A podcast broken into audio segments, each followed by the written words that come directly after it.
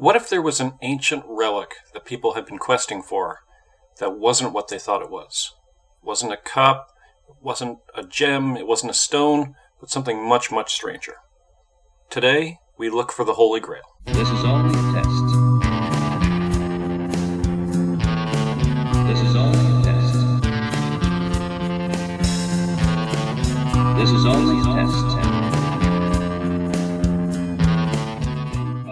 Hello and welcome to the Uncover Up. I'm one of your co-hosts, Nathan Radke, and joining me today in the bunker is not Dr. Lee Kunla, who is on assignment right now, but instead we have a special guest pod person, Professor Jon Zeyl. Hello. Thanks for inviting me. Well, I think actually you're a pretty good choice for this episode because we're going to be talking about things like religious beliefs and history and sacred relics. And your background, not only is your personal background involved with religion, much more than, than say mine is, but also you have been formally trained in things like theology and history. That's right. Yeah. So I do have a background in religion, in philosophy, history. But we're also going to be looking at a mystery. Ooh, And so kick back, relax. I like mysteries. Well, you're going to like this mystery. in the south of France, very close to the border with Spain, is a little French commune named Rennes-le-Château. The population as of the 2021 census, 89. Whoa, It's a small little town. that's small. That is that is a tiny little town. They would have uh they would have a patisserie. they would have nothing else. you could get bread there. However, this tiny little French village gets a surprising number of visitors every year. In a good year, they get over 100,000 people showing up to this tiny town. 100,000. 100,000. Wow. And you might ask, why does this tiny little village get so much attention from visitors? I mean, it's pretty. I've seen pictures of it. But literally every tiny little French commune I've ever seen is pretty. They're all pretty. They're all adorable. Well, the answer lies around the village church, which is dedicated to Saint Mary Magdalene, oh, who is she's in the Bible. She's mentioned in the Bible. She's, I think, a sex worker or. I mean, there's some debate about that, but she's normally associated with, yeah, the idea that she is a sex trade worker. yeah, yeah, Although it's it's not made explicit. That's certainly an interpretation that's very common. yeah, right, right. And this church is a very old one, or at least there's been churches on this site for a long time. It, it may be as long ago as the 8th century. But again, France is littered with old churches. So what's so special about this one? Well, most of the people who travel to Rennes-le-Château aren't just on vacation. They're on a pilgrimage. They're seeking something. And to understand why they're going to this place, we need to talk about a sacred relic, maybe one of the most famous religious items in all of Christendom, which is the Holy Grail. You've piqued my curiosity. I, I, I want to know how this story ends. I want to know if this is where the Holy Grail is at this church. The story is going to get so weird. I, I'm excited. I'm excited. for a town that only has 89 people in it, this is too too much weirdness for that smaller town. I might be one of the hundred thousand next year that goes and visits. Yeah, I'm sort of tempted to go the next time I'm there. So we're not going to do an in-depth analysis of the story of the Grail because this is a conspiracy podcast. But we do need to understand a little bit of its history in order to sort of comprehend the story that I want to tell about Rennes-le-Château. So what do we think of when we think of the Grail? I say to you, Holy Grail, and you think, Indiana Jones. yeah, that, you're right. Go on, say more. Say more about Indiana uh, Jones. I mean, I, I, I get the sensation that because this podcast spends so much time poring over like redacted CIA documents and weird, bizarre phenomena, that anytime somebody can talk about movies, Yeah. it must just be a nice, refreshing breath of fresh air Well, in you, your earbuds. maybe that's why I'm here. I have all these uh, education in philosophy and religion, but I'm going to talk about pop culture. Yeah, talk about. tell us more about Indiana Jones. So set up the scene. I am a kid of the 80s, and when Indiana Jones uh, came out, I would have been like nine or 10. And there's this one scene where Indiana Jones is obviously trying to find these ancient relics. In, in one of the stories, it's trying to find the Holy Grail. And he, after doing some amazing detective work and finding all these clues with cryptic meaning that he's decoded, and He's at- jumping on the back of trucks and Yeah. shooting people and Yeah. going.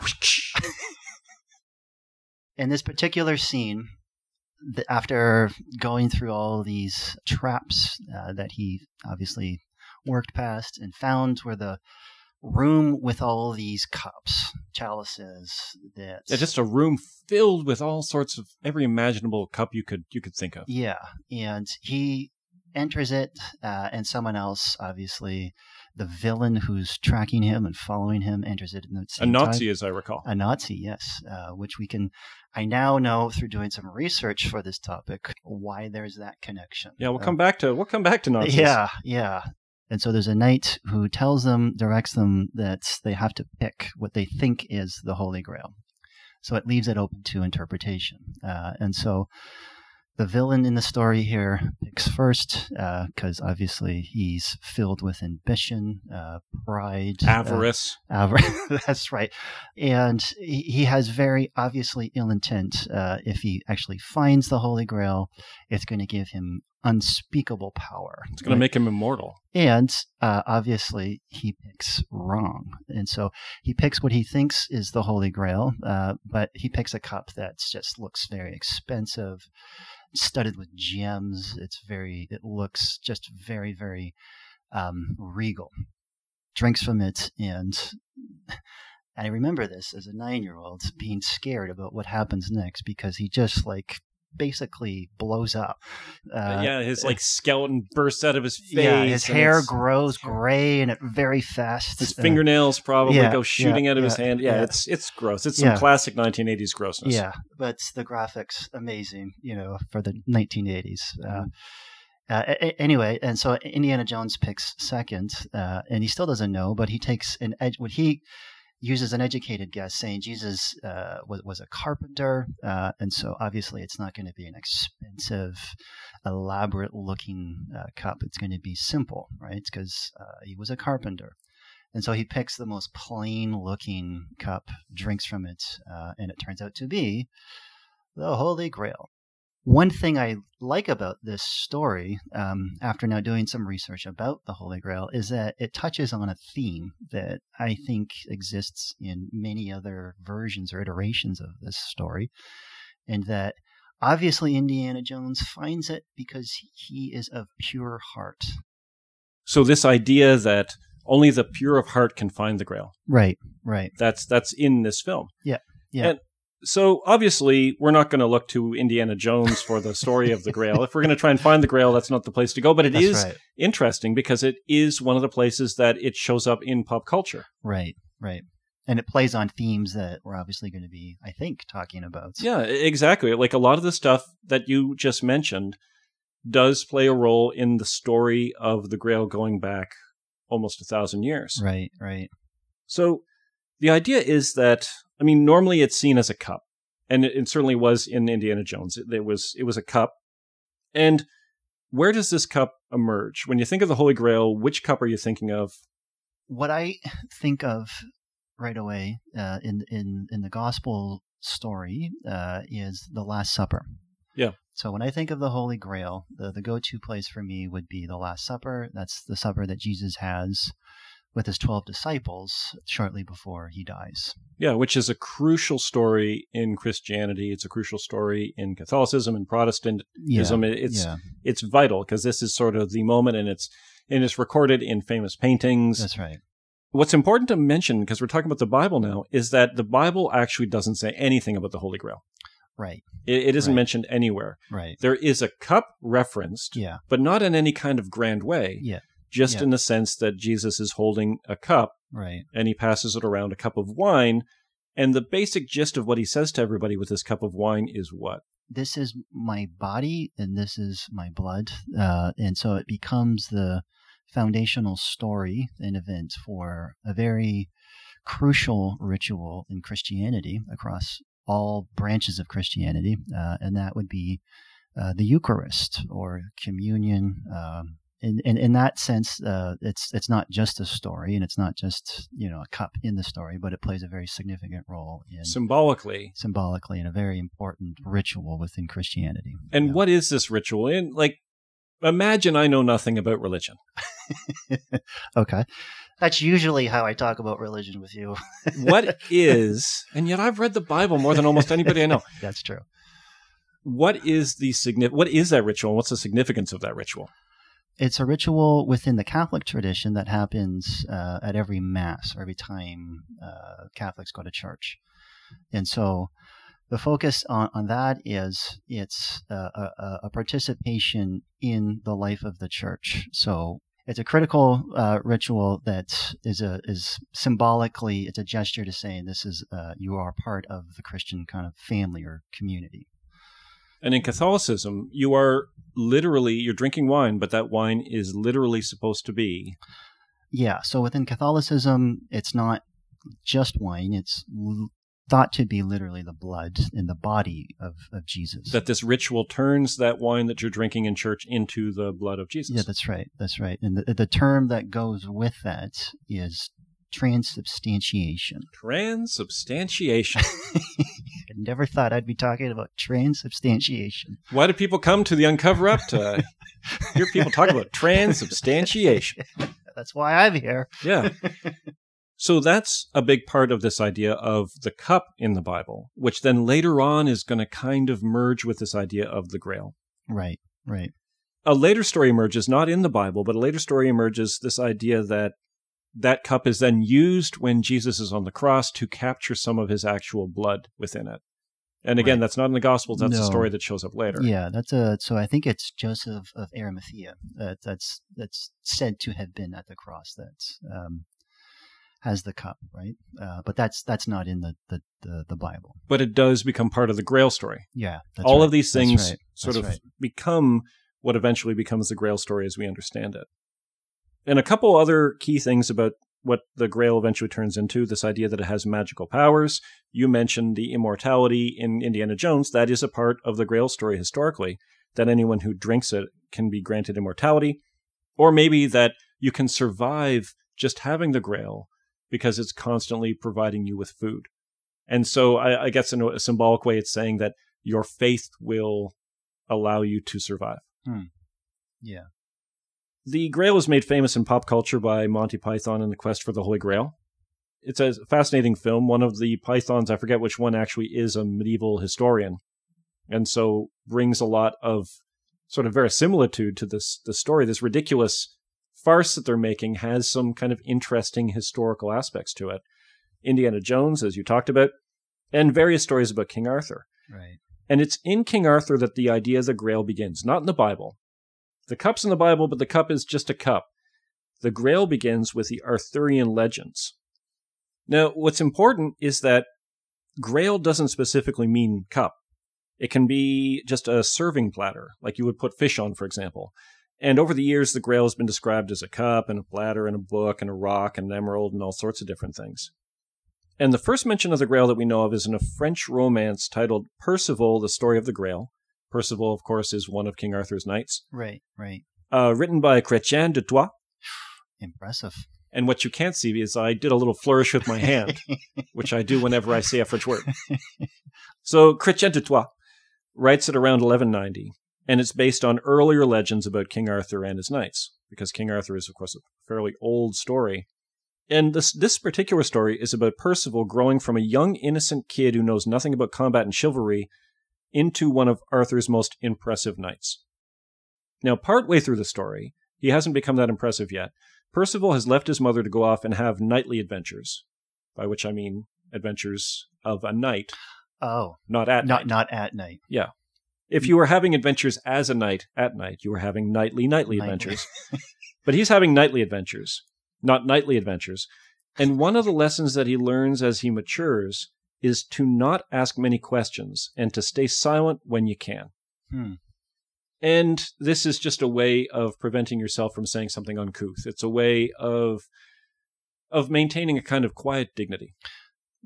That only makes sense, I think, in a hierarchical society where you have to know your place. Well, and Maybe. and I mean, and this obviously would have been a very hierarchical Yeah, society, yeah, and knowing your place is is a crucial aspect Yeah, of that. But what's interesting is that it ends up backfiring on him because he Hmm. decides to return to his home.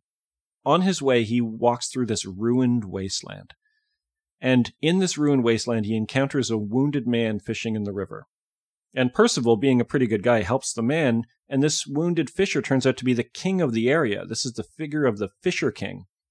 And Percival goes to the man's castle, and he sees all sorts of weird stuff. There's like a procession of strange artifacts that come through the room as he's sitting there, including a spear with blood dripping from the tip. And another thing that passes through is a grail. It's not referenced that it's a cup, it just says it's a grail, and it lights up the entire room. Of course, Percival has a lot of questions. We would all have questions in this situation. Yeah, I would for sure. But what has Percival been taught to do? Don't ask questions. So he stays silent in order to maintain decorum and politeness, and that turns out to be the wrong tactic because that silence is misread as indifference in the story. And he wakes up the next day in a deserted castle. It's all gone. The Hmm. people are gone, the artifacts are gone, everything is gone. And he walks around this abandoned castle and then he he leaves and he walks across the drawbridge. And once he's across the drawbridge, the drawbridge raises up behind him so he can't return. Hmm. That castle is now forbidden for him. He's clearly done something wrong. But he did what he was. He did what he was told to do, but sometimes we're not told to do the right thing. Yeah, I find that interesting. Okay. Yeah, Yeah, it's a surprisingly complicated message. Yeah, I don't know how to how to. Yeah, I don't know how to I don't know how to parse that message. I mean, you might have questions about it, but I imagine you'll probably stay pretty quiet. yeah, probably. So he goes off and he runs. Percival goes off and he runs into a woman, and this is how you can tell this is a fictional story because unlike real life, where no one ever explains anything to us, in fictional stories, there's always a character who comes by and explains everything to the to the to the main character. right, right. which is super useful and i wish that happened in real life i wish i could be in like a social encounter and then a woman would come by and say well actually here's what really happened there. here's what you should have done. here's what you should have done here's where you went wrong that would be the best Yeah. but unfortunately we're out here in reality percival fortunately for him is in a fiction and so he runs into a woman who explains if he had only asked about the grail if he had shown maybe some compassion about the wounds of the fisher king then the Fisher King would have been healed by the Grail, and the wasteland would have been returned to its former glory. Hmm. Now, a bunch of stuff happens after that. Percival ends up as a knight in King Arthur's court, and after that happens, another character shows up. Another woman comes to the court and tells the knights that because of Percival's rudeness in the castle of the Fisher King, Britain would be ruined unless Percival finds the Grail. But first he has to repent, because only the pure can find the Grail. Oh, And then Chrétien doesn't really finish the story. it just ends. It just sort of peters out. Oh, okay. I mean, it is finished by other authors over the years, Mm, which does a couple things. One, Okay. it adds to the Grail story, and two, it keeps the Grail story circulating in society. For example, there was a guy who uh, whose name I will not be able to pronounce correctly, and I miss Lee very much. Wolf Wolfram von Eschenbach.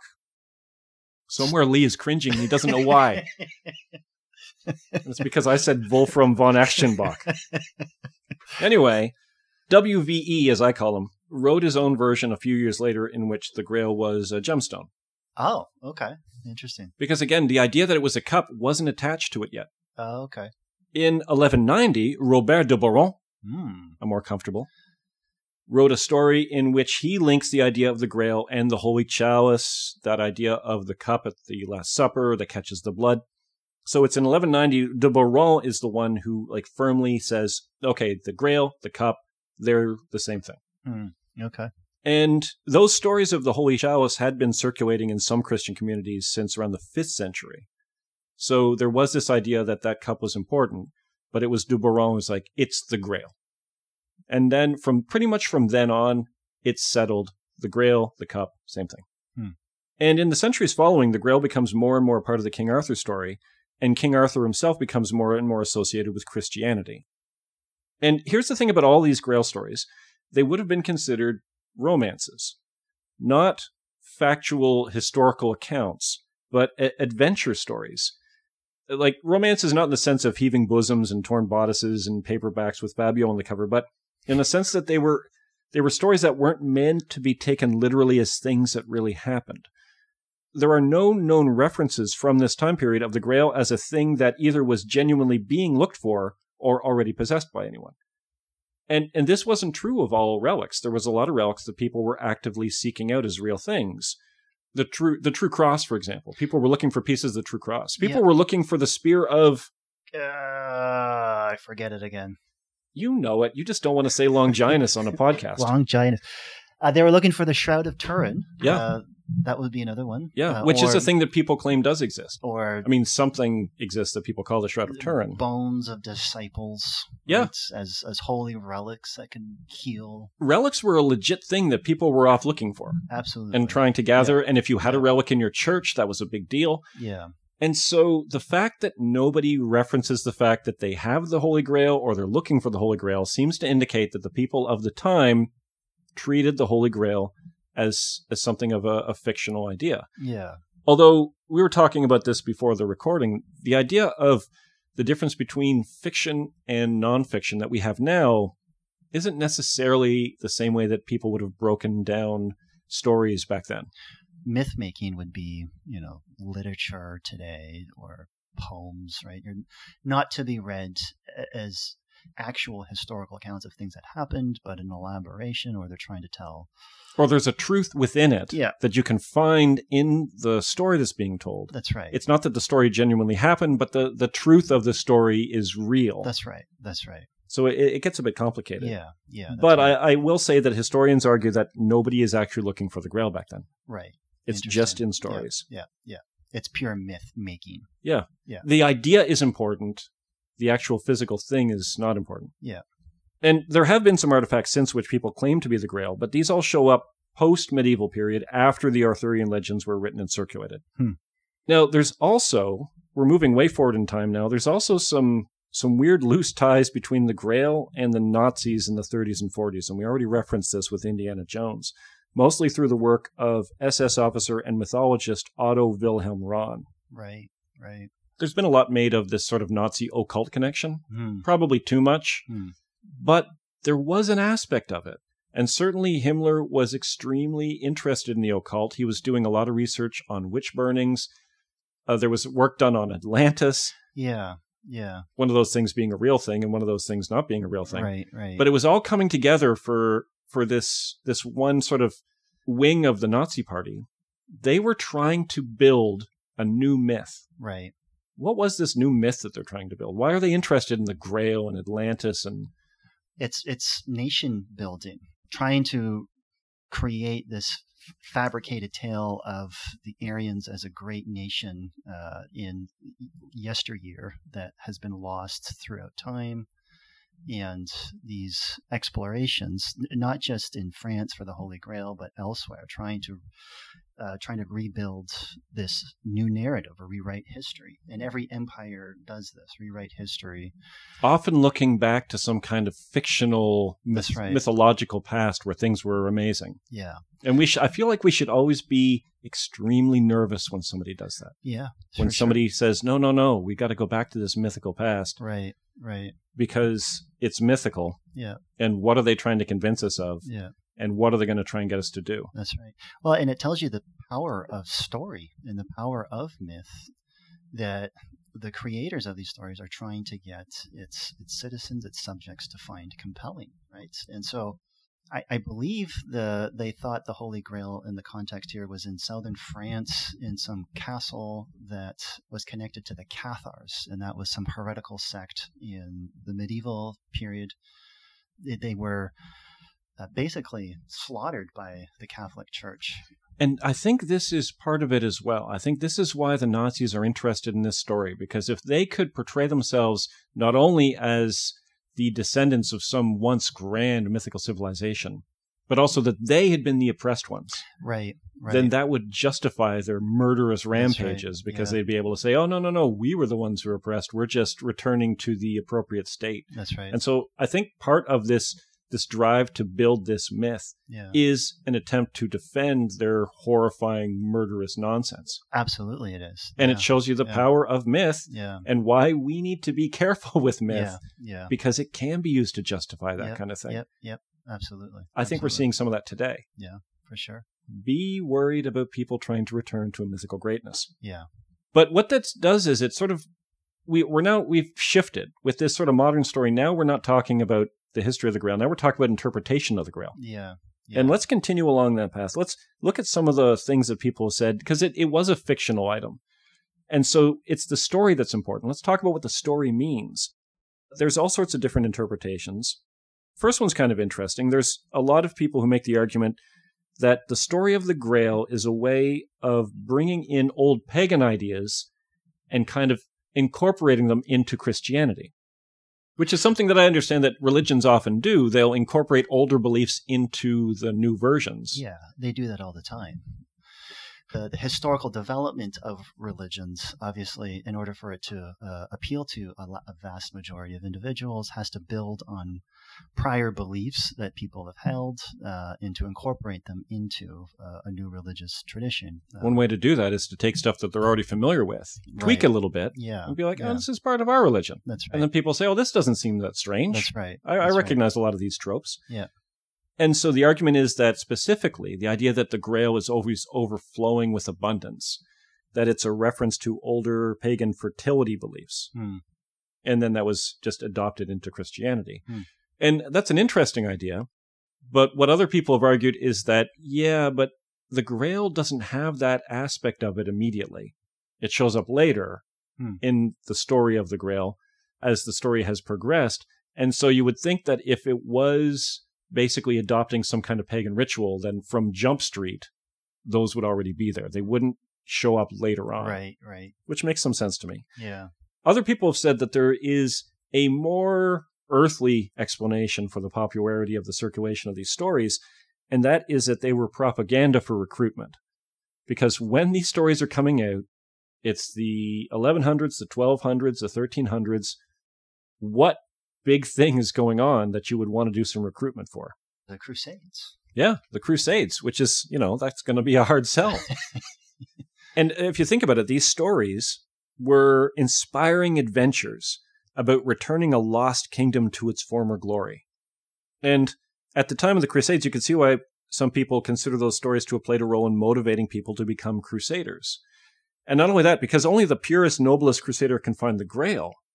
The other thing that they these stories do is they encourage a nobility, a chivalry Right, because we think of knights as you know these chivalrous creatures right. but of right. course at the time they were more like warlords to a degree and they were like pillaging and attacking their neighbors and you could also see why somebody would be interested in spreading stories in which no no no if you want the glory the way to glory is through a kind of chivalry is, Right, so is through a kind of nobility forming virtuous behavior. Yeah.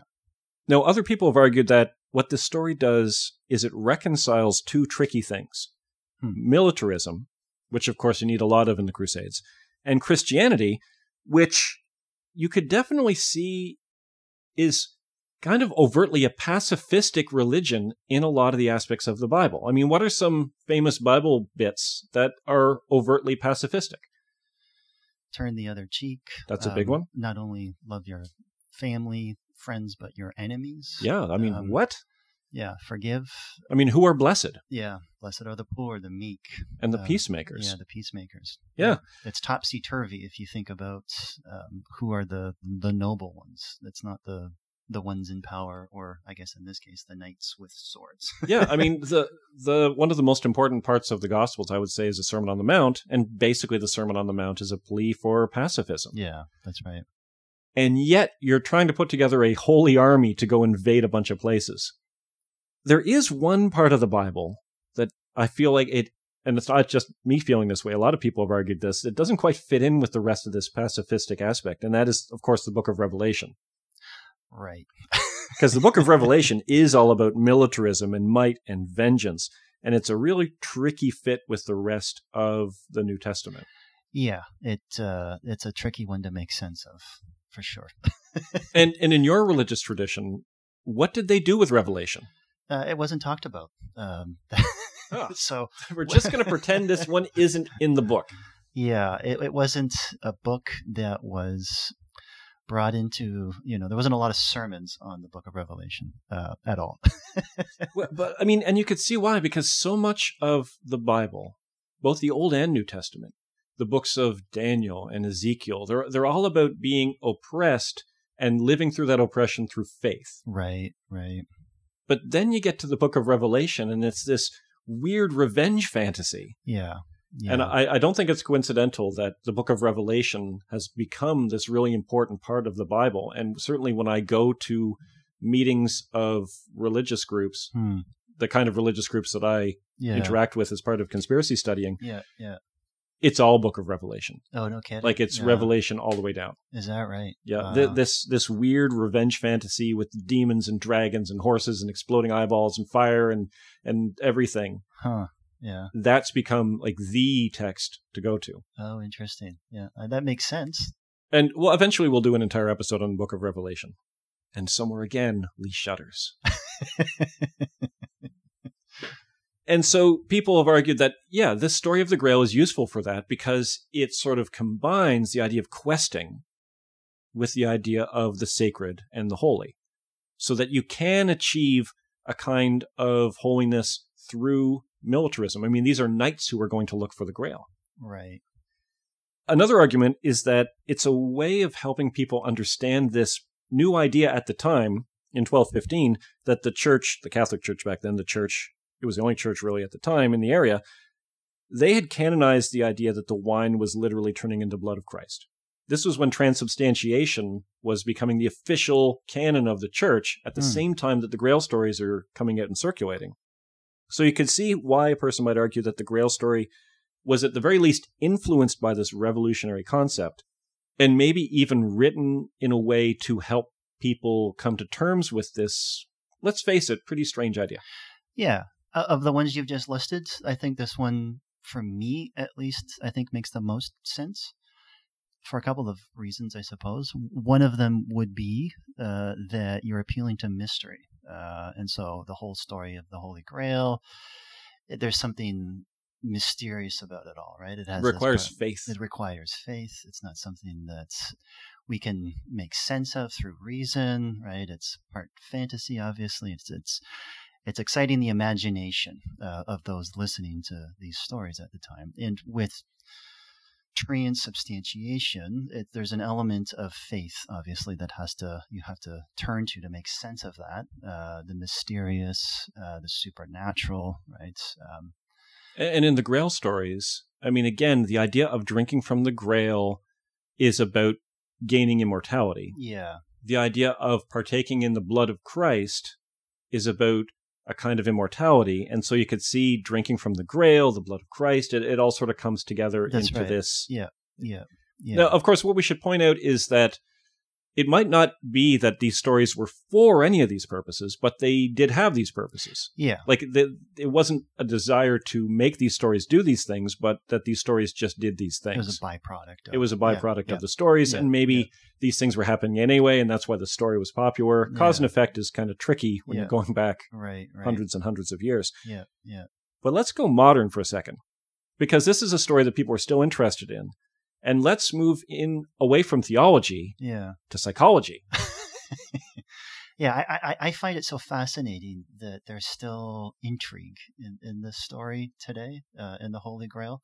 So I'm curious about where this is going to go. You're going to get uncomfortable, is where it's going to go. Because, all right, think like early 20th century psychologists. okay. You've got a story with a, a cup Ooh. with spears, Mhm. blood, and fluids, and abundance. Uh, what would Freud say? I think you invited the wrong guest here. Something sexual, I'm guessing. yes, something sexual, correct. Really? So, yeah, of course. Well, what, Freud? Something sexual with Freud? Yeah, and so the ultimate, I mean, I'm not going to get into Freud, but but from a Freudian perspective, it's like the, the grail is this ultimate lost object, which represents the primary love object, which is the Hmm. mother, which is blah blah blah Freud nonsense, etc. now Jung, also interestingly, Jung didn't have an interpretation of the grail, really? which is strange because Jung was fascinated by myth and Jung was super interested in these ancient stories and the stories that we repeated and the stories That's that we told. Right. So you'd be like, why wouldn't Jung say something about the grail? he, he doesn't, eh? He does not. Oh, no You know kidding. why? Why? He promised his wife he wouldn't. Really? Yeah. He What? promised his wife, Emma Jung, that he would never write about the Grail Why the restriction? because she was a Grail expert. Whoa. Yeah, that's kind of sweet. Huh. And so what she said about the Grail was that it, quote, signifies the whole psychic man as a realization of divinity reaching right down into matter, and the hidden disposition to wholeness which slumbers in the depths of the unconscious of each person. So it's the interaction of the human and the divine and the feeling of wholeness. yeah. Symbolically, that's what the grail represents. Can you imagine being at a dinner party with the Jungs? I actually would. I, I, I would find that fascinating. All right, well, maybe, maybe we'll work on that. Now, my problem was, yeah, I mean, longtime listeners know that I've got issues with Jung because of his work on UFOs. But in general, I have problems with this psychoanalytic interpretation because they're ahistorical. Yeah, right. Like they don't right. take history into account. History doesn't matter because you have these sort of immortal archetypes, and everything is just always working through these archetypes, and so history doesn't matter. That's right. Whereas I Right. feel like history does matter very, very much Yeah. in the creation of ideas and how ideas are interpreted. Right. But you know what we can do now? What's that? Let's return to Rennes-le-Château. Ooh. Remember that story before we got lost in the transubstantiation and the, and the Jung and the Freud of it all Yeah, yeah. and the etc. Okay, so let's go back in time. 1885. The Vatican dispatches a priest in his early 30s named Father Berenger Saunière into this sleepy little town. It's not a great post, it's not much of a flock, and it's a pretty rubbly church. And according to bank records, Father Saunière was quite heavily in debt when he took the post. However, his arrival in this tiny town of Rennes-le-Château causes something of a miraculous revitalization. The wasteland is healed. because somehow he puts together the funds to completely rebuild the church and the grounds at the cost of what would now be millions of dollars. Hmm. This is a huge project. And the new church has all the usual things that you would imagine in a church. It's got new floors, it's got a new roof, it's got new stained glass windows, it's got a big statue of Asmodeus, the Lord of Demons, holding up a basin of holy water, all the things that you expect in a church. Okay. You know, Asmodeus, Yeah. the, the Lord of the Demons from the story of the Temple of Solomon. Uh, this is What were you doing in your religious education? How do you not know these? How do I know these stories? I'm gonna have to look that up afterwards. You weren't paying attention in Sunday school. Most likely. And so that's weird. You can you can see pictures of this statue. It's it's odd. It's a bit odd. The other thing that Saunière does, Father Saunière, is he buys a few plots of land and builds himself a Renaissance style villa with all of the usual villa accoutrements. Hmm. An orange grove, a large library, a garden with a pond, a large cage full of monkeys. You know, all the usual things that you have in your nice villa. And he also had his devoted and attractive 18 year old housekeeper, Marie Dénarnaud, to spend his time with. But of course, being a priest, Yeah, that's right. no hanky panky. The only monkey business that was going on was in the large monkey cage nearby. I'm sure. Yeah. Now, sadly, like all mortals, Saunière was unable to enjoy his demon statue and his monkey cage indefinitely, and he dies in 1917. Okay. Now let's fast forward to the 1950s. Rumors start to circulate about what Saunière and his housekeeper Marie might have been getting up to under the cover of night back in the 1910s. Hmm.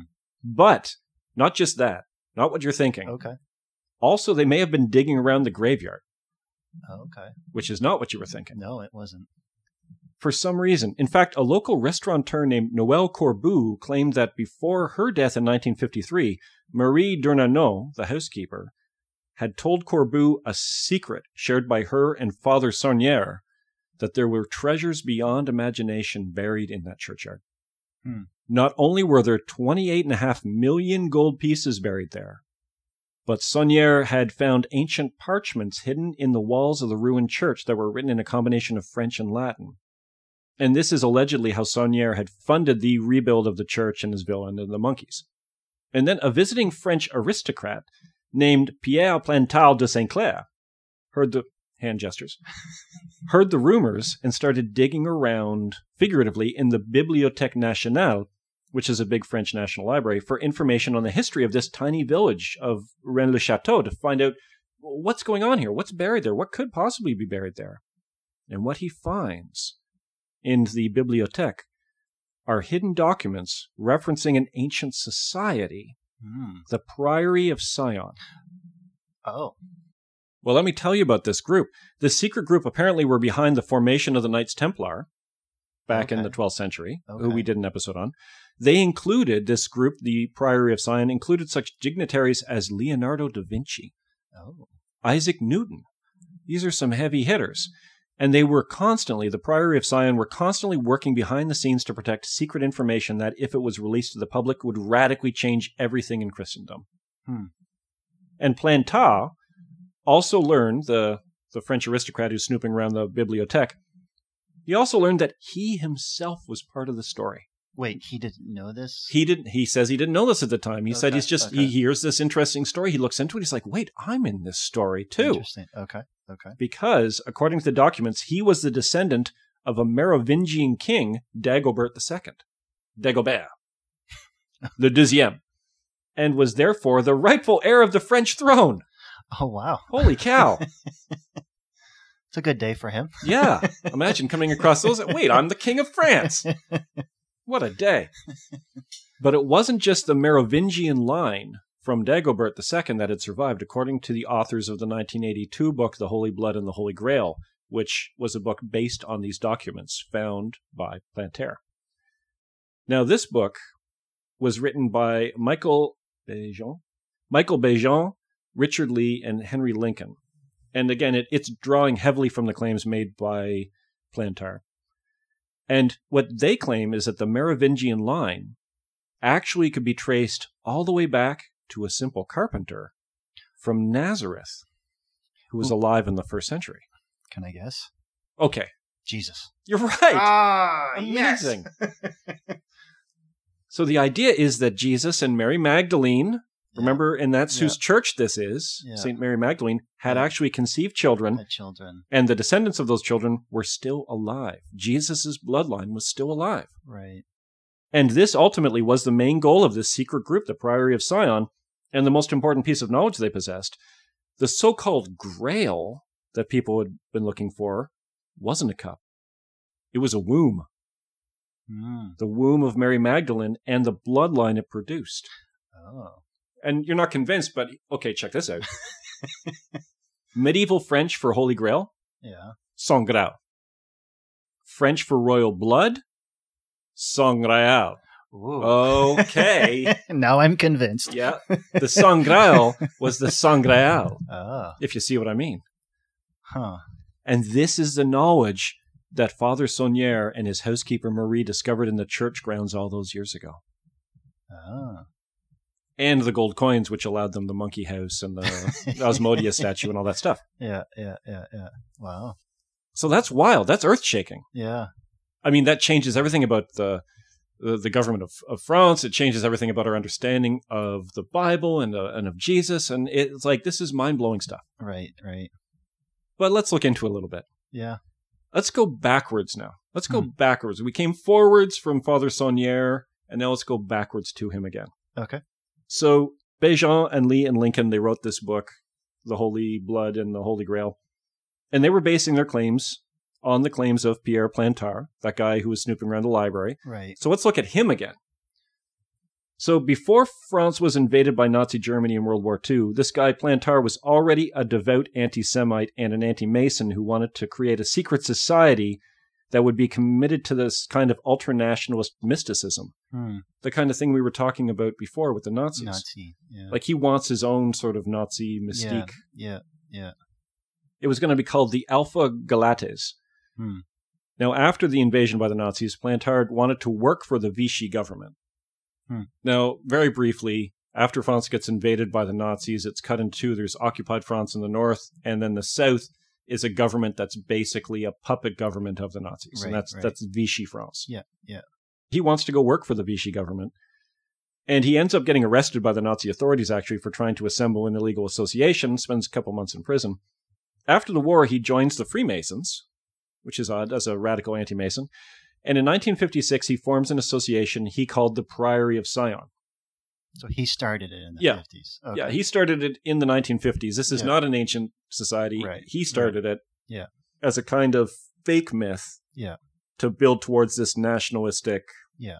And he traveled to the village of Rennes-le-Château after hearing the rumors of hidden treasure, and then inspired by the stories planted false documents in the Bibliothèque Nationale. Those documents that he found that said he was the king, there's a reason why they said he was Ah. the king. It's because they were forged and he planted them in there. And then they would support his claims about the Merovingians and the Prior of Sion and all that stuff. And we know these documents are forged because we have access to them. They're written in modern Latin, not medieval Latin. Hmm. The documents refer to a Bible called the Vulgate. Does that name mean anything to you? Yeah, that's a Latin, isn't that? Uh, It is. Yeah, But it was it wasn't published until 1889. yeah, So these aren't ancient documents. yeah. These are new documents. And Plantard also convinced his friend Gerard de Sede to write a fictional history of the Priory of Sion and pass it off as legit.